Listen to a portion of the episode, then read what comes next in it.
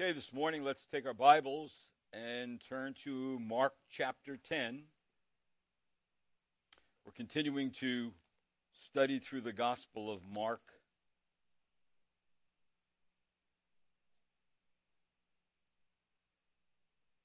Today we'll be looking at verses number 13 through 16. 13 through 16.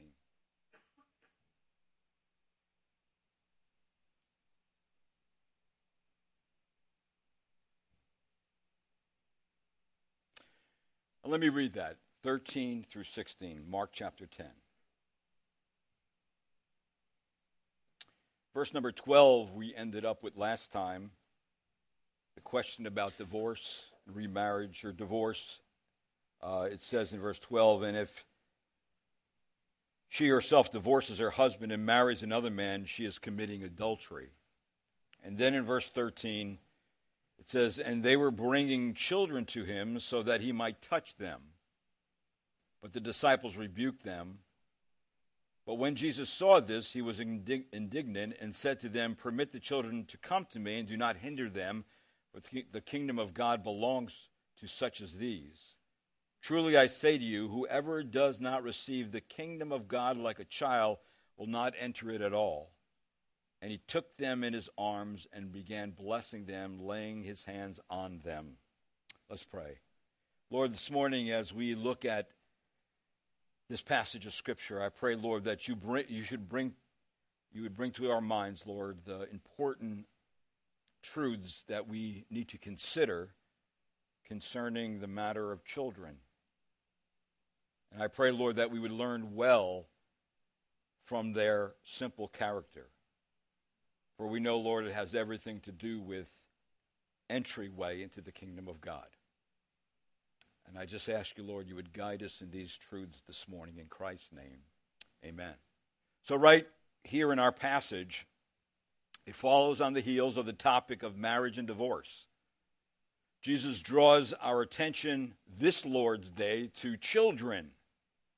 See, this scene is still taking place in a house, as referred to back in Mark chapter 10 and verse number 10, where it says, In the house, the disciples began questioning him about this again. So the disciples had their question answered by Jesus concerning marriage and divorce. And now the people were going in and out of the house that they were in. But notice in verse number 13, in our text, it says, And they were bringing children to him so that he might touch them. Now, that's interesting that it should fall on the heels of the subject of marriage, the very thought of children. In Jesus' day, children often were viewed as a liability, especially until they could contribute to society. We know that Herod King Herod dishonored children in Jesus' day by killing many babies two years old and under, of course, in a hope that he would kill Jesus Christ himself, who was considered the king of the Jews. And the Romans also did not hold children in high esteem. They even had trash heaps beside many homes where people could leave unwanted children. If other people wanted them, they could bu- come by and take them. Often they were snatched up by unscrupulous people who raised them to be prostitutes, gladiators, and slaves.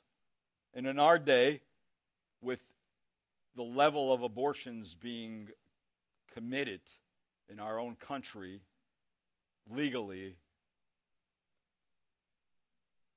I must say that our view of children is not very high either as a nation, even though individually we may have a high view of children.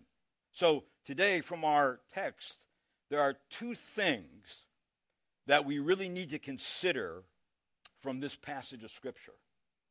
And the first one is this that we should be purposeful to bring children to Jesus. That should be on our mind as parents grandparents, and as the church in general, children need to be brought to Jesus. So the first thing under that particular point would be that we should not ignore children, but get them to Jesus. If you notice in verse number 13, it says, And they were bringing children to him so that he might touch them. So, most likely from that text, mothers and fathers were bringing their children to Jesus in order for him to bless them. The purpose of touching is to receive a blessing. It was common for mothers to bring children to a well known rabbi in order to receive a blessing from them.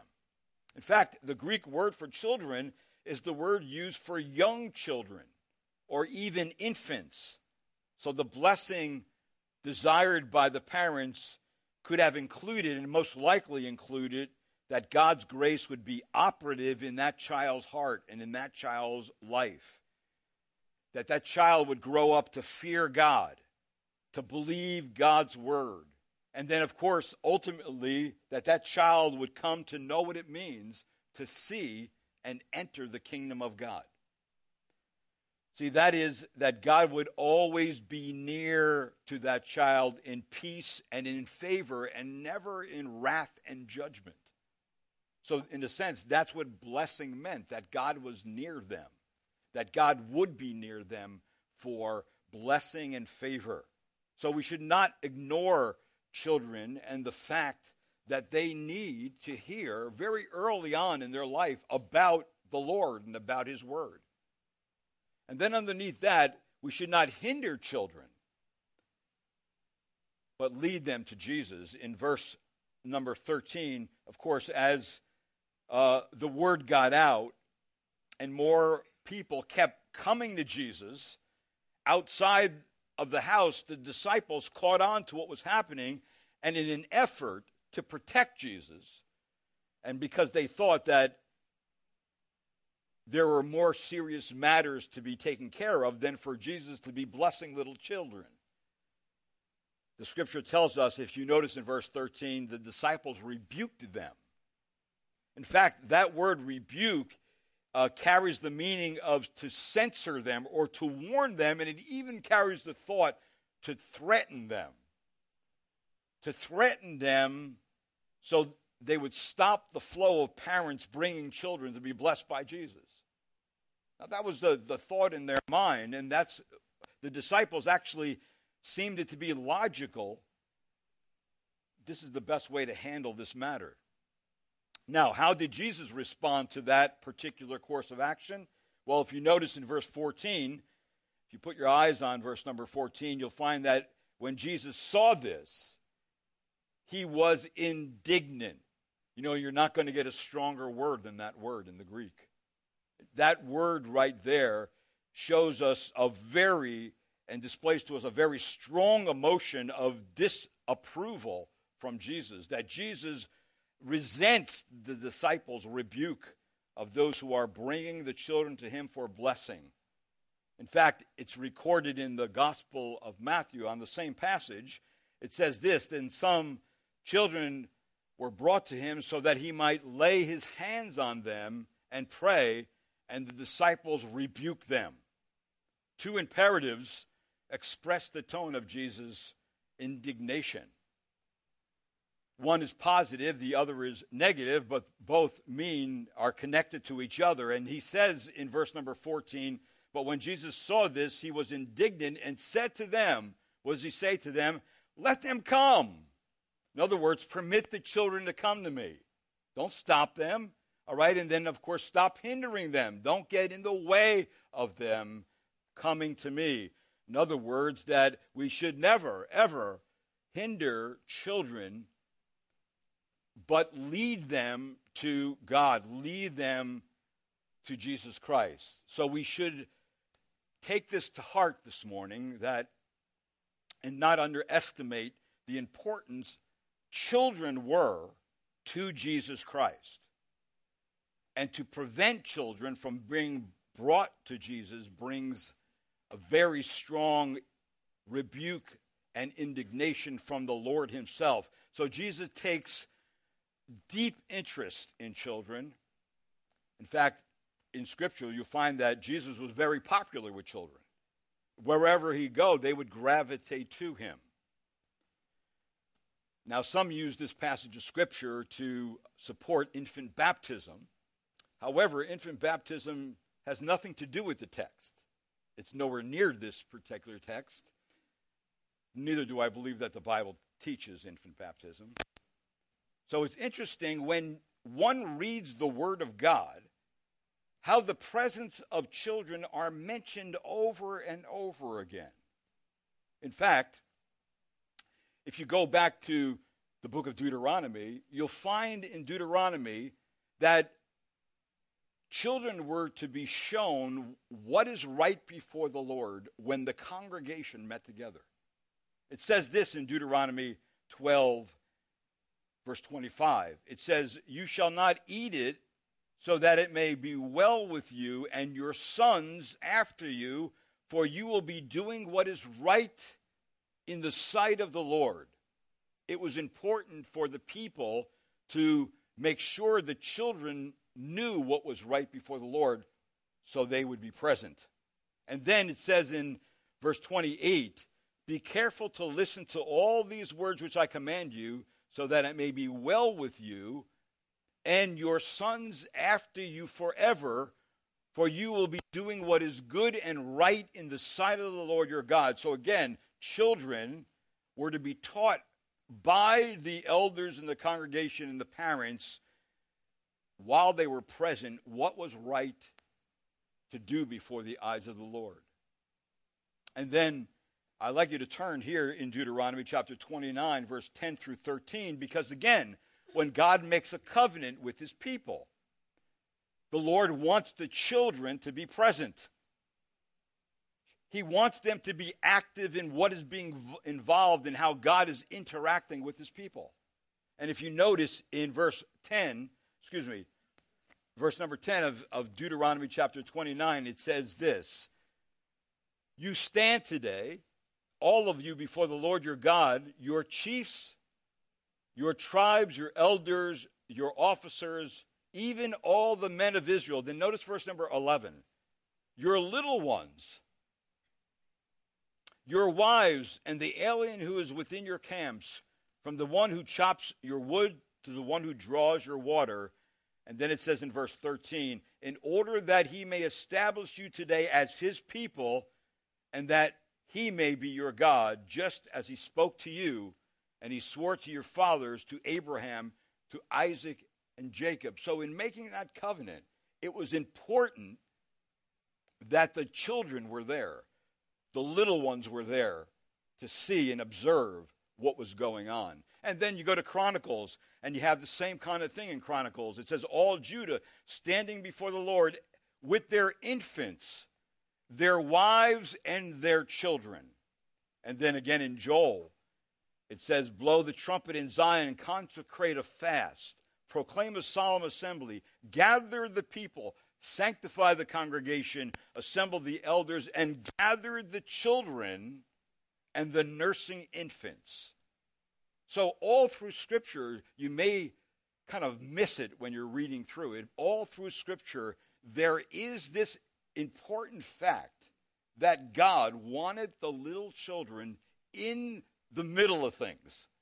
He wanted them to see, to experience at a very young age what it meant to do right before God, what it meant when God made a covenant with his people, what it meant when the congregation was assembled together with all the elders and the tribes and the leaders and the priests, that God wanted those infant children there. So each in, in each of these passages of Scripture, it includes the little sons and daughters to be present in order to expose them to the Word of God and to the will of the Lord. So, what we glean from what Jesus was doing with his disciples and from these passages of scriptures is this we should not delay religious and biblical instruction to children, but really we should expose them to the truth of God's word regularly by word and by action, instilling early biblical truths in the minds and the hearts of little children. When we come to the New Testament, parents are urged by the apostle to consider seriously the great responsibility to be guardians and custodians of their children's souls. See, parents are to put thought, to give attention, to provide time, especially the time needed in order to bring them up, as it says in Ephesians, in the discipline and the instruction of the Lord. So the training of children always includes the element of education, of discipline, of the example of the parents and of, the, of those people in the church. And the phrase in Ephesians, of the Lord, places actually Christian parents in an entirely different category from all other parents. For this reason, this appeal to Christian parents is not simply to exhort them to bring up their children in terms of general morality or good manners or commendable behavior in general. Christian parents should be concerned, of course, about good manners, about good behavior, about the avoidance of evil. They should teach their children to be honest, to be dutiful, to be respectful, and things like these. However, the Apostle Paul is going one step beyond these things. When he says that the children of Christian parents are to be brought up in the discipline and the instruction of the Lord, then that is a different category uh, or level of teaching. Is on the spiritual level. In fact, Martyn, Pastor Martyn Lloyd-Jones gives some helpful insight on this particular point where he said, and I quote, in the forefront of the minds of Christian parents must be the thought that children are to be brought up in the knowledge of the Lord Jesus Christ as Savior and Lord. This is the particular task to which Christian parents alone are called.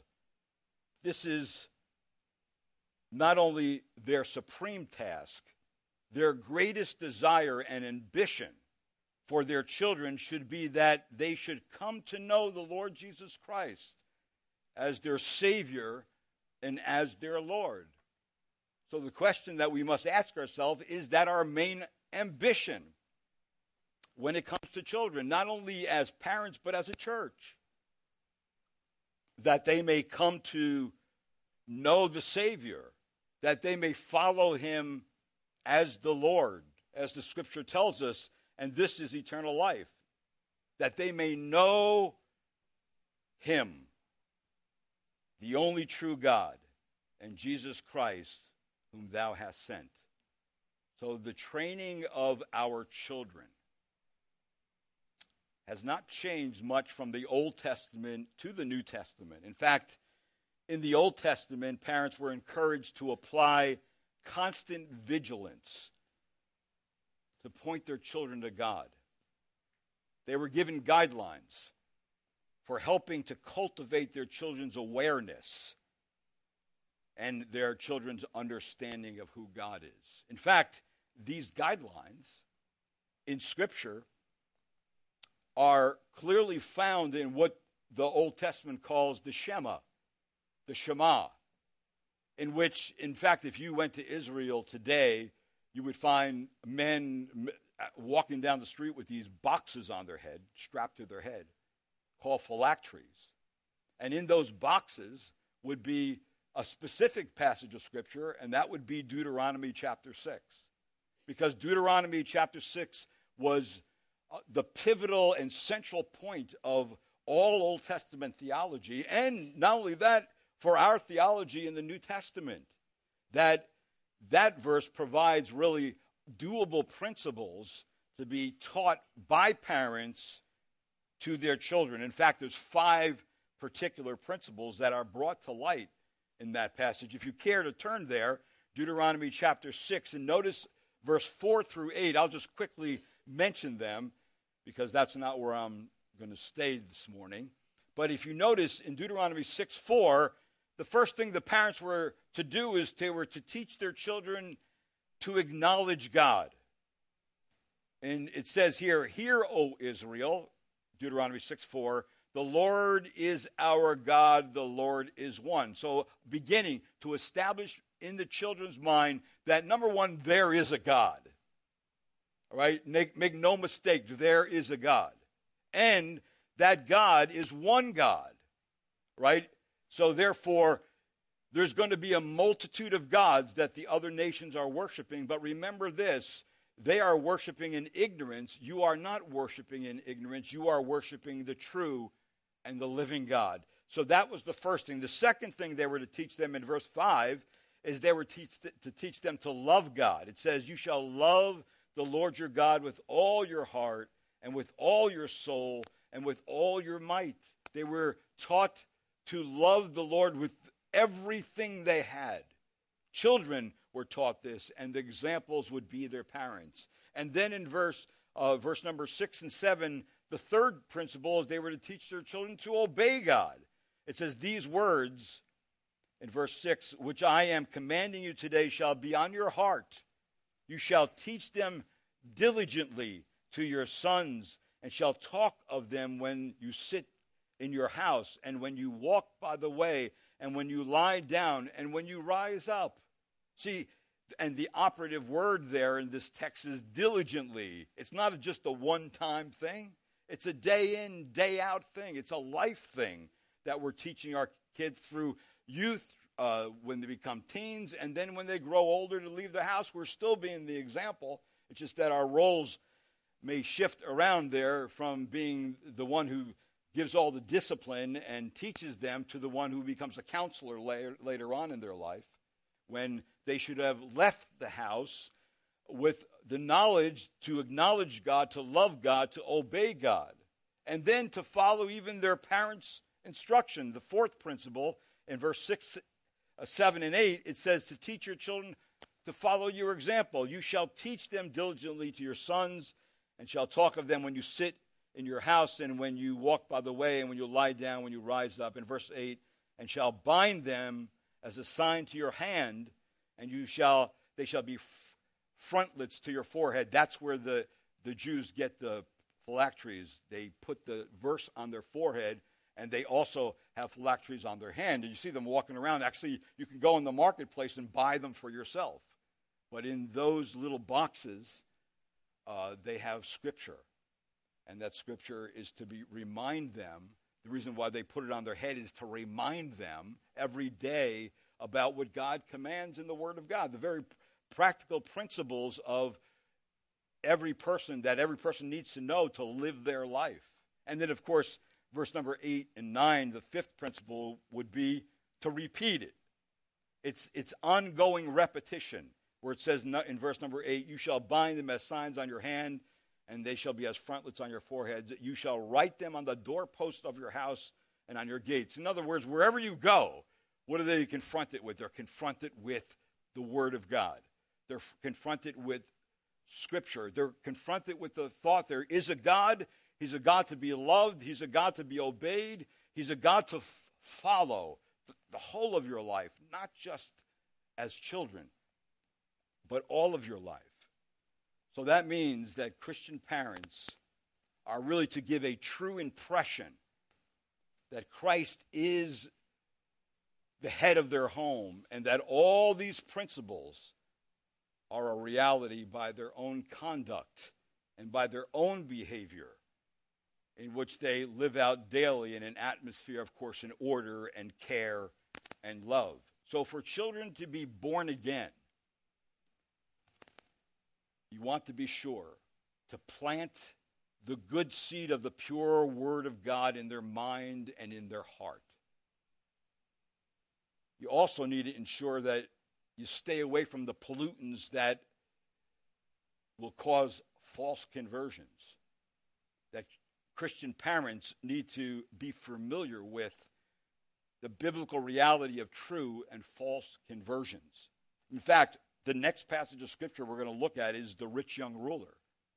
And we're going to find here he thought he was in the kingdom when he found that at the end of discussing it with Jesus, he wasn't in the kingdom because he loved his money more than he loved God. So he thought he was. See, again, th- that must be made clear to parents that we can't assume anything when it comes to what our kids know and don't know. And the reason for that is because children are particularly vulnerable when it comes to false conversions. They'll believe anything. And yes, it is natural for Christian parents to desire their children's salvation. However, some parents become so desperate to believe that their children are saved, they will grasp at anything. They will grasp at a profession of faith made at a young age, even when they get older and they're not living for the Lord.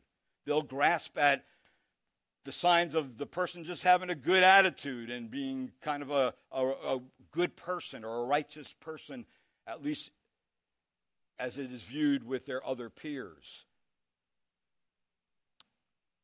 That even when a child openly denies faith and engages in a habitual pattern of sin and displays no desire for the things of God, the parent will cling to false hopes that they are saved because they gave their heart to Jesus at a young age. Instead of facing the reality that their children, their child, may be on their road to hell instead of heaven. See, that, that must be in our minds because we understand the Word of God. We, we, we really actually must rid our children of the idea that their own righteousness will save them. We must teach them that they must be saved by the righteousness of another. And his name is Jesus Christ. We are only saved by his righteousness. How can we do this? How, how can we actually help our kids not depend on their own goodness and their own righteousness? Well, we can start by teaching our kids the law. Yes, the Ten Commandments. I mean, if you just consider the Ten Commandments, all of them show us the common sins that all youth will do. Number nine, the sin of lying. Commandment number eight, the sin of petty theft. Commandment number five, the sin of disobedience to parents. You know, they took a survey in uh, a couple of years ago, and it was recorded in one of the books I was reading, that uh, they asked high school students uh, if they ever lied to their parents. And after they got done with the study, they came out with the percentage that 82% of all high school students admitted that they have lied to their parents in the last month and often do it on a regular basis. So, see, in other words, we shouldn't stick our head in the sand as parents to think our kids are angels. They have a sinful heart, and that sinful heart is going to sin. All right? And you know what? Some kids know how to mask it well. But the commandments of God show us that, listen, commandment number five is the sin of disobedience to parents. I mean, who has not been a child who's been disobedient to a parent, right? You, you would be lying to yourself if you said, I never disobeyed my parent, right? We do that. Why do we do that? Is because we are sinners. That's why. The sin of not giving the Lord one day in seven of worship. Commandment number four. The sin of cursing, commandment number three. See, so these, those are just five of the Ten Commandments, and all of them, all of them expose the heart. So, see, children need to be taught that all sin is an affront before a holy God, not just before other people or parents, but before God. So, the moral law of God will not save your children. It was never designed to do that. What it will do is it will show them the sin that is in their own heart, and it will show them the just condemnation that a holy God places upon their sin, and then it will lead them to the one who can save them. And who can save them? Jesus Christ, right? For it says in Galatians, therefore the law has become our tutor to lead us to Christ, that we may be justified by faith. See, that is the key. Ray Comfort, in his Way of the Master, great evangelist, Ray Comfort, wrote in his small book, How to Bring Children to Christ. The parents, if you haven't read that, you need to read, read that book because he talks, actually, he goes through each of the Ten Commandments and he applies them to children, right? He said this. He heard in, in, that about a woman who was in a serious car accident, and as she lay dying in her hospital, she called her mother. She took her mother by the hand and says, "Mom, you taught me how to sew. You taught me how to cook. You taught me how to keep the house. You taught me everything about living, but you never taught me about dying. You never taught me about that. See, there's, there's many things that we can teach our children that really have no eternal value. Uh, all kinds of sports that we get involved with, all kinds of hobbies and crafts and skills and abilities. And often these things trump things that are eternal temporal things trumping things that are eternal. And you know what, parents? When you decide on the Lord's day to attend one of these events and absence yourself from attending the worship of God and the hearing of the Word of God, you are actually shooting yourself in the foot. Because you're saying that something out there in the world is more important than God and the worship of the Lord and the hearing of His Word. We should be very careful that we do not place the Lord second into those kind of temporal events that have no eternal value at all and then go and teach the children that wait a minute i guess god's not important as i thought he once was these other things are important and believe me the world does everything now on sunday at one time they did it on saturday now they do it on Sunday. They do that on Sunday. So, see, the truth is that for any child or adult to be saved, there must be an understanding of the nature of sin.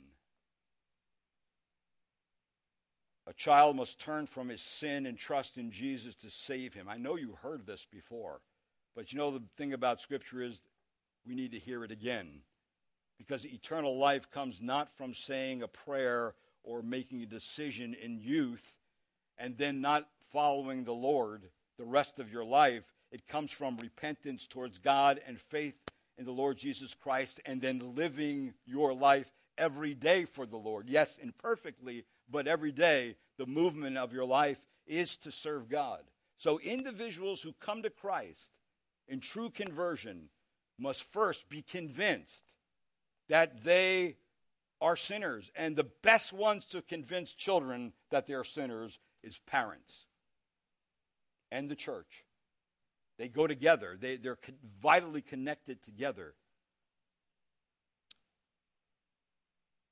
Because what it does, the law awakens the conscience, it makes it sensitive, and then it prepares the soil of the heart for the life giving seed of the gospel. That's what it does. That's why children at a young age are so very important to the Lord, because that's the place where it all starts. That's where the place where the mind is molded and the, the conscience is formed and the truth is embedded in their mind because when they get out in the world, they get no truth anymore. They just get the false impressions and truths or of the world, and those sometime trump what God says in the Word of God. All right, saying all that, let's get back to the Gospel of Mark, chapter 10. So take your Bibles and turn back there because, see, that first point is that we should be purposeful to bring children to Jesus. We need to not forget that. But the second thing that I want you to consider this morning is this what the text actually says. The second thing we need to consider in our text is that we should be attentive to the character of children concerning the kingdom of God. In other words, the children become our teachers as adults. And what is that? Look at Mark chapter 10, verse 14. It says, But when Jesus saw this, he was indignant and said to them, Permit the children to come to me and do not hinder them. But then notice at the end of verse 14 what he adds For the kingdom of God belongs to such as these.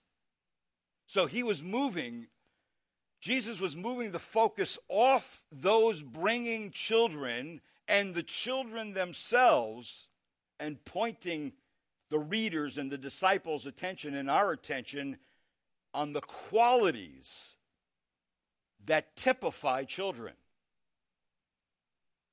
on the character that typifies children. And he goes on to say, without these qualities, no one could belong to the kingdom of God. That's an incredible, absolute statement that we need to actually really consider when we, when we think about our own lives because what are they? What are adults to learn from little children? What are the qualities that typify children as such? Well, the first quality is this the quality of being helpless and yet receptive.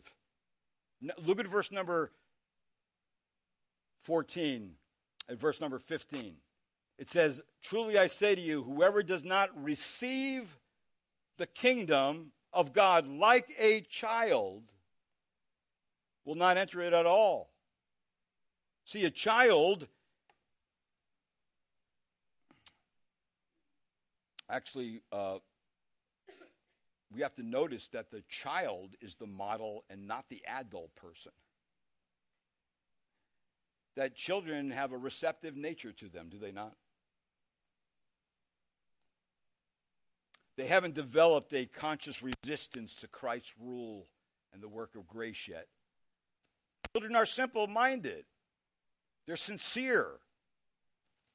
They have not learned yet the crooked policies of the world. They are open minded. They are, they are humble in that they have not yet learned to think in terms of pride or self importance. Young children have not yet learned to nourish bitterness and hold grudges as of yet. That will come very soon. But this is something that adults need to learn. Listen, if you want to make it into the kingdom of God, you need to come with a, uh, actually a very helpless and a receptive spirit. Now, what happens is that when we become adults, when we join the adult community, everything gets complicated. The reason why is because we're pulling all this baggage into our with our adult life, right? All the sin, all the the bad teaching, all the the stuff that we learn that is really not profitable at all. We're dragging that all into our life, all the you know dysfunctional family stuff and all that stuff is coming in. So what happened is clouding our ability to see the truth. We've developed philosophies. We developed worldviews that are contrary to Scripture. The Bible says, listen, you got to come as a child that is helpless, that they can't help themselves, but they're receptive to the truth. Come like that. And then, secondly, the second quality that typify children is that of dependence. See, a child is dependent upon others for what they need. They have not yet learned independence that we adults cherish so much, in which we conclude that we do not need anyone anymore. We can do it on our own. I don't need God. People conclude that. The world concludes that. There's no God. If there's no God, there's no standard. I can do what I want. I'm independent. I got a free will. It's my body. It's my life. It's my time. No, it's not. See, that's why if a child knows there is a God, they're starting on the premise of truth. And they're building on that. If you're sharing and living the Word of God before your children, they're soaking it in. And they're getting more than you think they're getting. And you're giving it to them because they are helpless. But they're receptive. They, they're like sponges. But they're dependent on you. They're dependent on you for truth. They're dependent on you to which way should I go? They're depending on you about the very important things of life. See, they, they haven't the ability to take care of themselves yet. They're dependent. And then a third quality would be they, they're just trusting. Child, a child instinctively accepts authority and trusts the one who is bigger than him and knows more than him. A child has a confidence in other people and does not expect any person to be bad. That's why children could talk to strangers and they don't they can't perceive is this person going to do me harm? They think of all people as good. Uh, uh, all right? They have not yet learned to suspect other persons.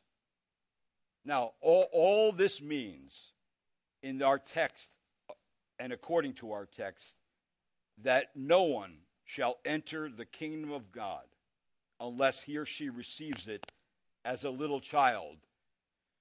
A little child will come helpless and receptive. A little child will come dependent. A little child will come trusting. So, see, the decisive point leads to the emphatic phrase, as a little child. Truly I say to you, whoever does not receive the kingdom of God like a child will not enter it at all. See, it is assuming the humility and the unquestioning truthfulness of the child that makes it a pattern for all adults. The humility and the truthfulness, when they are directed towards Jesus Christ, become the very essence of saving faith. See, all adults must receive the kingdom of God with the attitude of a child, the attitude of receptiveness, the attitude of willingness to be dependent upon another for what they need, and they need salvation.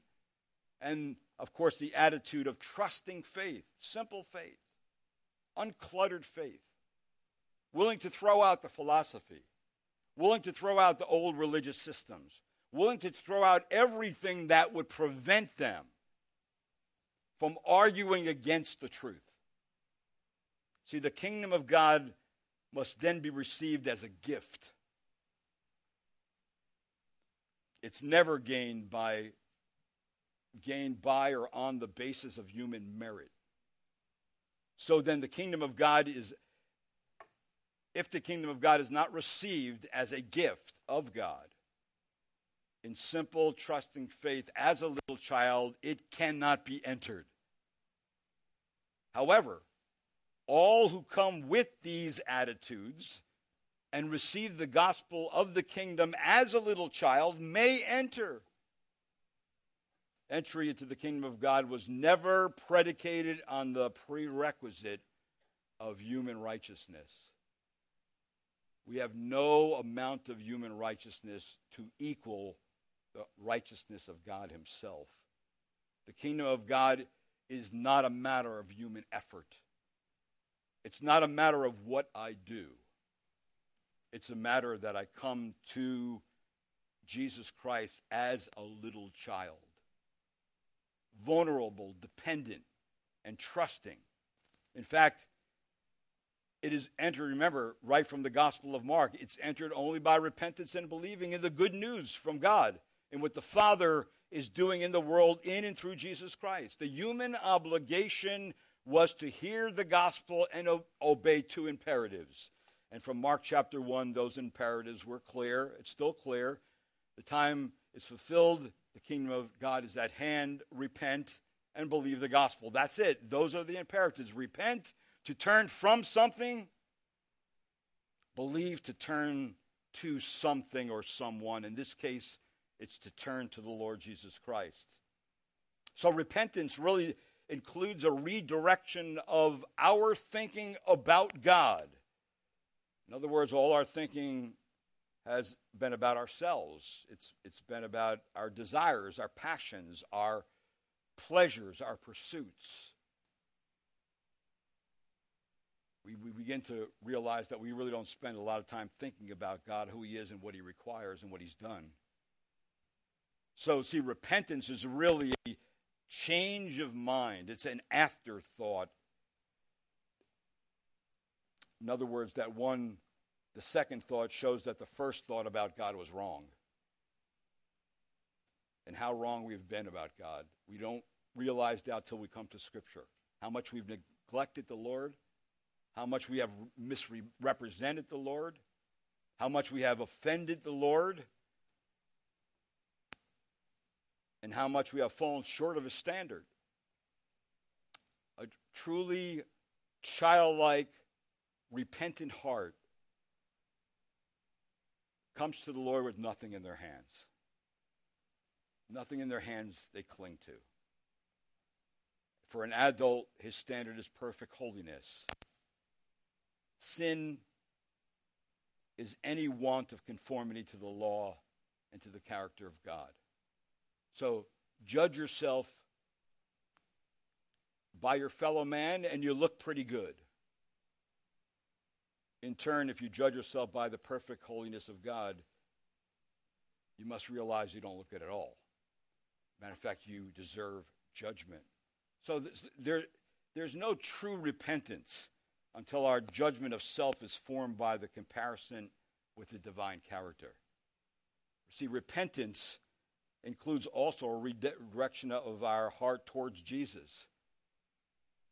Believing the gospel means to obey the message concerning our Lord Jesus Christ that he is the Son of God, that he is God's own way of salvation, that God sent Jesus to the cross, that God put all our sin on him and punished them in him See, then the question would be do you believe that?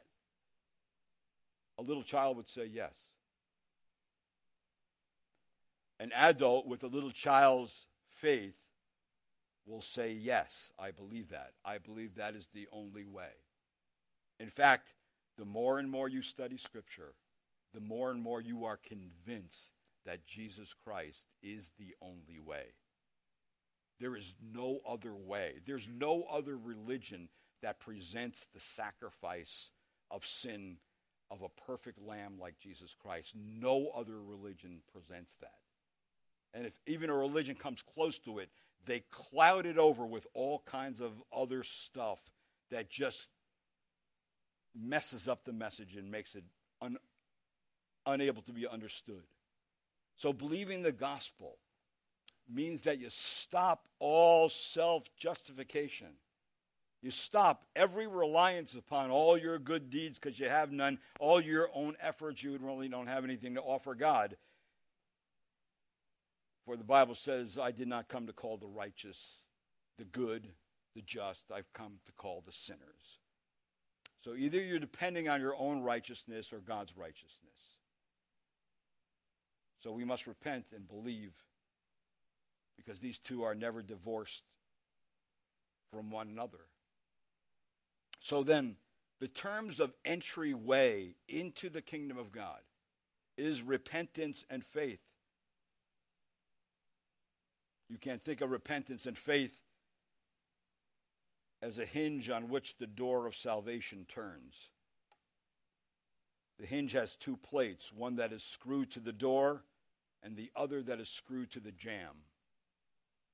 They are held together by a pin, and on that hinge the door turns. That Christ is that door. But none enter through that door who does not repent and believe. So, in other words, no one can enter the kingdom of God without repentance, without fleeing from sin and putting in trust in Christ alone. It can't happen. So, in all those things, as we consider what it is that a little children, a little child will come in helplessness and yet receptive to the truth of the gospel and believe it. A little child will come dependent on what is what God has done and not what they have done. A little child will simply come trusting in the Lord without any kind of baggage connected to that. And then also, a last thing is that a little children will come and they will receive the blessing. Notice in verse number 16 of Mark chapter 10, it says, in our last verse, take notice of two significant actions taken by our Lord Jesus Christ, which really should bring great comfort to our soul. It says in verse 16, and he took them, that's the children, in his arms, and he began blessing them, laying his hands on them. Now, Jesus takes up the children into his own arms, and he puts his hands upon the children to bestow a blessing. See, the significance is that all who come with these attitudes, the attitude of receptive, receptiveness as a little child to, to the gospel, the attitude of willingness to be dependent as a little child upon Jesus for what they need, eternal salvation, and the attitude of trusting faith as a little child in Jesus are then received by Jesus, embraced by Jesus, blessed by Jesus, and promised that the kingdom of God belongs to such as these. And that's the only way to enter. So, people who have all their arguments on why not to believe Jesus Christ will never come as a child. And those of us with all our baggage who've finally lay them aside and say, I'm going to come to Jesus as a little child, dependent, helpless, trusting, because I want the, to receive the blessing that comes to all those who believe simply by faith in Christ, because I want to be in the kingdom of God. See, that is the person that receives the blessing. So the Lord is really setting up the context, the scripture is setting up the context for the for the story of the rich young ruler, which we'll pick up next week. But I just pray this morning that you will be aware of what is said in the scripture and that it would become a reality to you, and that as parents and as grandparents and as people, uh, as a church that have influence over little ch- children, that we would never ignore them we would never set them aside and think they are unimportant. Those little kids are soaking up everything that's going on. And I pray that if we put God, we have a high view of God, and we then believe that the scripture is the final rule of, of authority for life and godliness, and then that would lead us to understand the true nature of man, that they are a depraved sinner and they need the salvation that Jesus Christ offers, a child will learn that. They will get that message. And they will, in turn, when they hear the message, pray that they would obey God and come in simple, childlike faith, faith to believe in Jesus Christ as their own Lord and Savior. And there is nothing, there's no greater blessing for a parent than to know their children are walking with the Lord and, and following the Lord. There's, there's no greater joy uh, than that. So, those children that are not walking with the Lord, uh, there's a level of grief that comes with that. But that's where we have to pray for them. And we have to uh, continue to be a witness to them. Because I know one thing that even if a children, even if children do not follow the Lord after knowing the truth, one thing they can't argue with they can't argue with that. Their mom and dad believe it and live it. They can't argue with that. And, you know, deep in their heart, they know it's the truth. Because the truth has a ring to it that nothing else has. People who hear the truth know they're hearing the truth. They know it. Even if they can't actually communicate why they know it, they know it because truth has a ring that nothing else has. And when you come to the Word of God, that's what you find. You find truth, and that becomes the draw, and that becomes the desire for us to know what God wants for us and then be able to live it in our life. So I just pray that for you and I, that the children would have ample amount of information from the Word of God to be in their heart and mind when it comes time for them to receive the gospel. Amen? Let's pray. Uh, but before that, I remember we have the Lord's table for the men who are serving this morning. Please come forward. Uh, and of course, the Lord's table, as I say every time, is for those who have repented of their sin, trusted in Christ, have been baptized, and now are obeying the Lord by coming uh, with an examining heart, examining themselves, realizing that they are coming to celebrate the Lord's death on their behalf, so they're looking into their hearts and they're considering their own uh, sin, whatever that may be, however that may come to light. And then, of course, they want to confess that sin to the Lord and make those things right. And of course, through, through this ordinance, we also bear together as a body the public testimony of our faith in Christ who died for our sins. And that means that there's really no one has the right to participate in this, this service who does not believe that he is redeemed by the precious blood of Christ. And then, of course, the Lord's Supper also brings to our minds the sufferings of Christ. That the Lord wasn't dying there on the cross for his sin, he was sinless. He was dying there for our sin. And so, therefore, he came to take the load and condemnation of sin upon himself, and then, of course, to shed his blood to wash that sin away forever, never again to come against us for condemnation.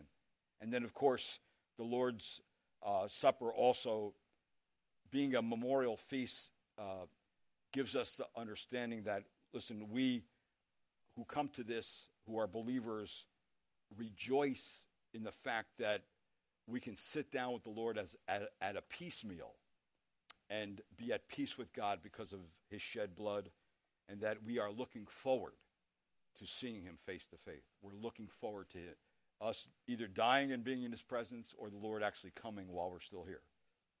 Uh, but we're looking forward to that time that we're going to be in the kingdom and we're going to be with the Lord with all, with, with all the obstacles removed and we're going to be able to worship God from a pure heart that uh, is not hindered in any way.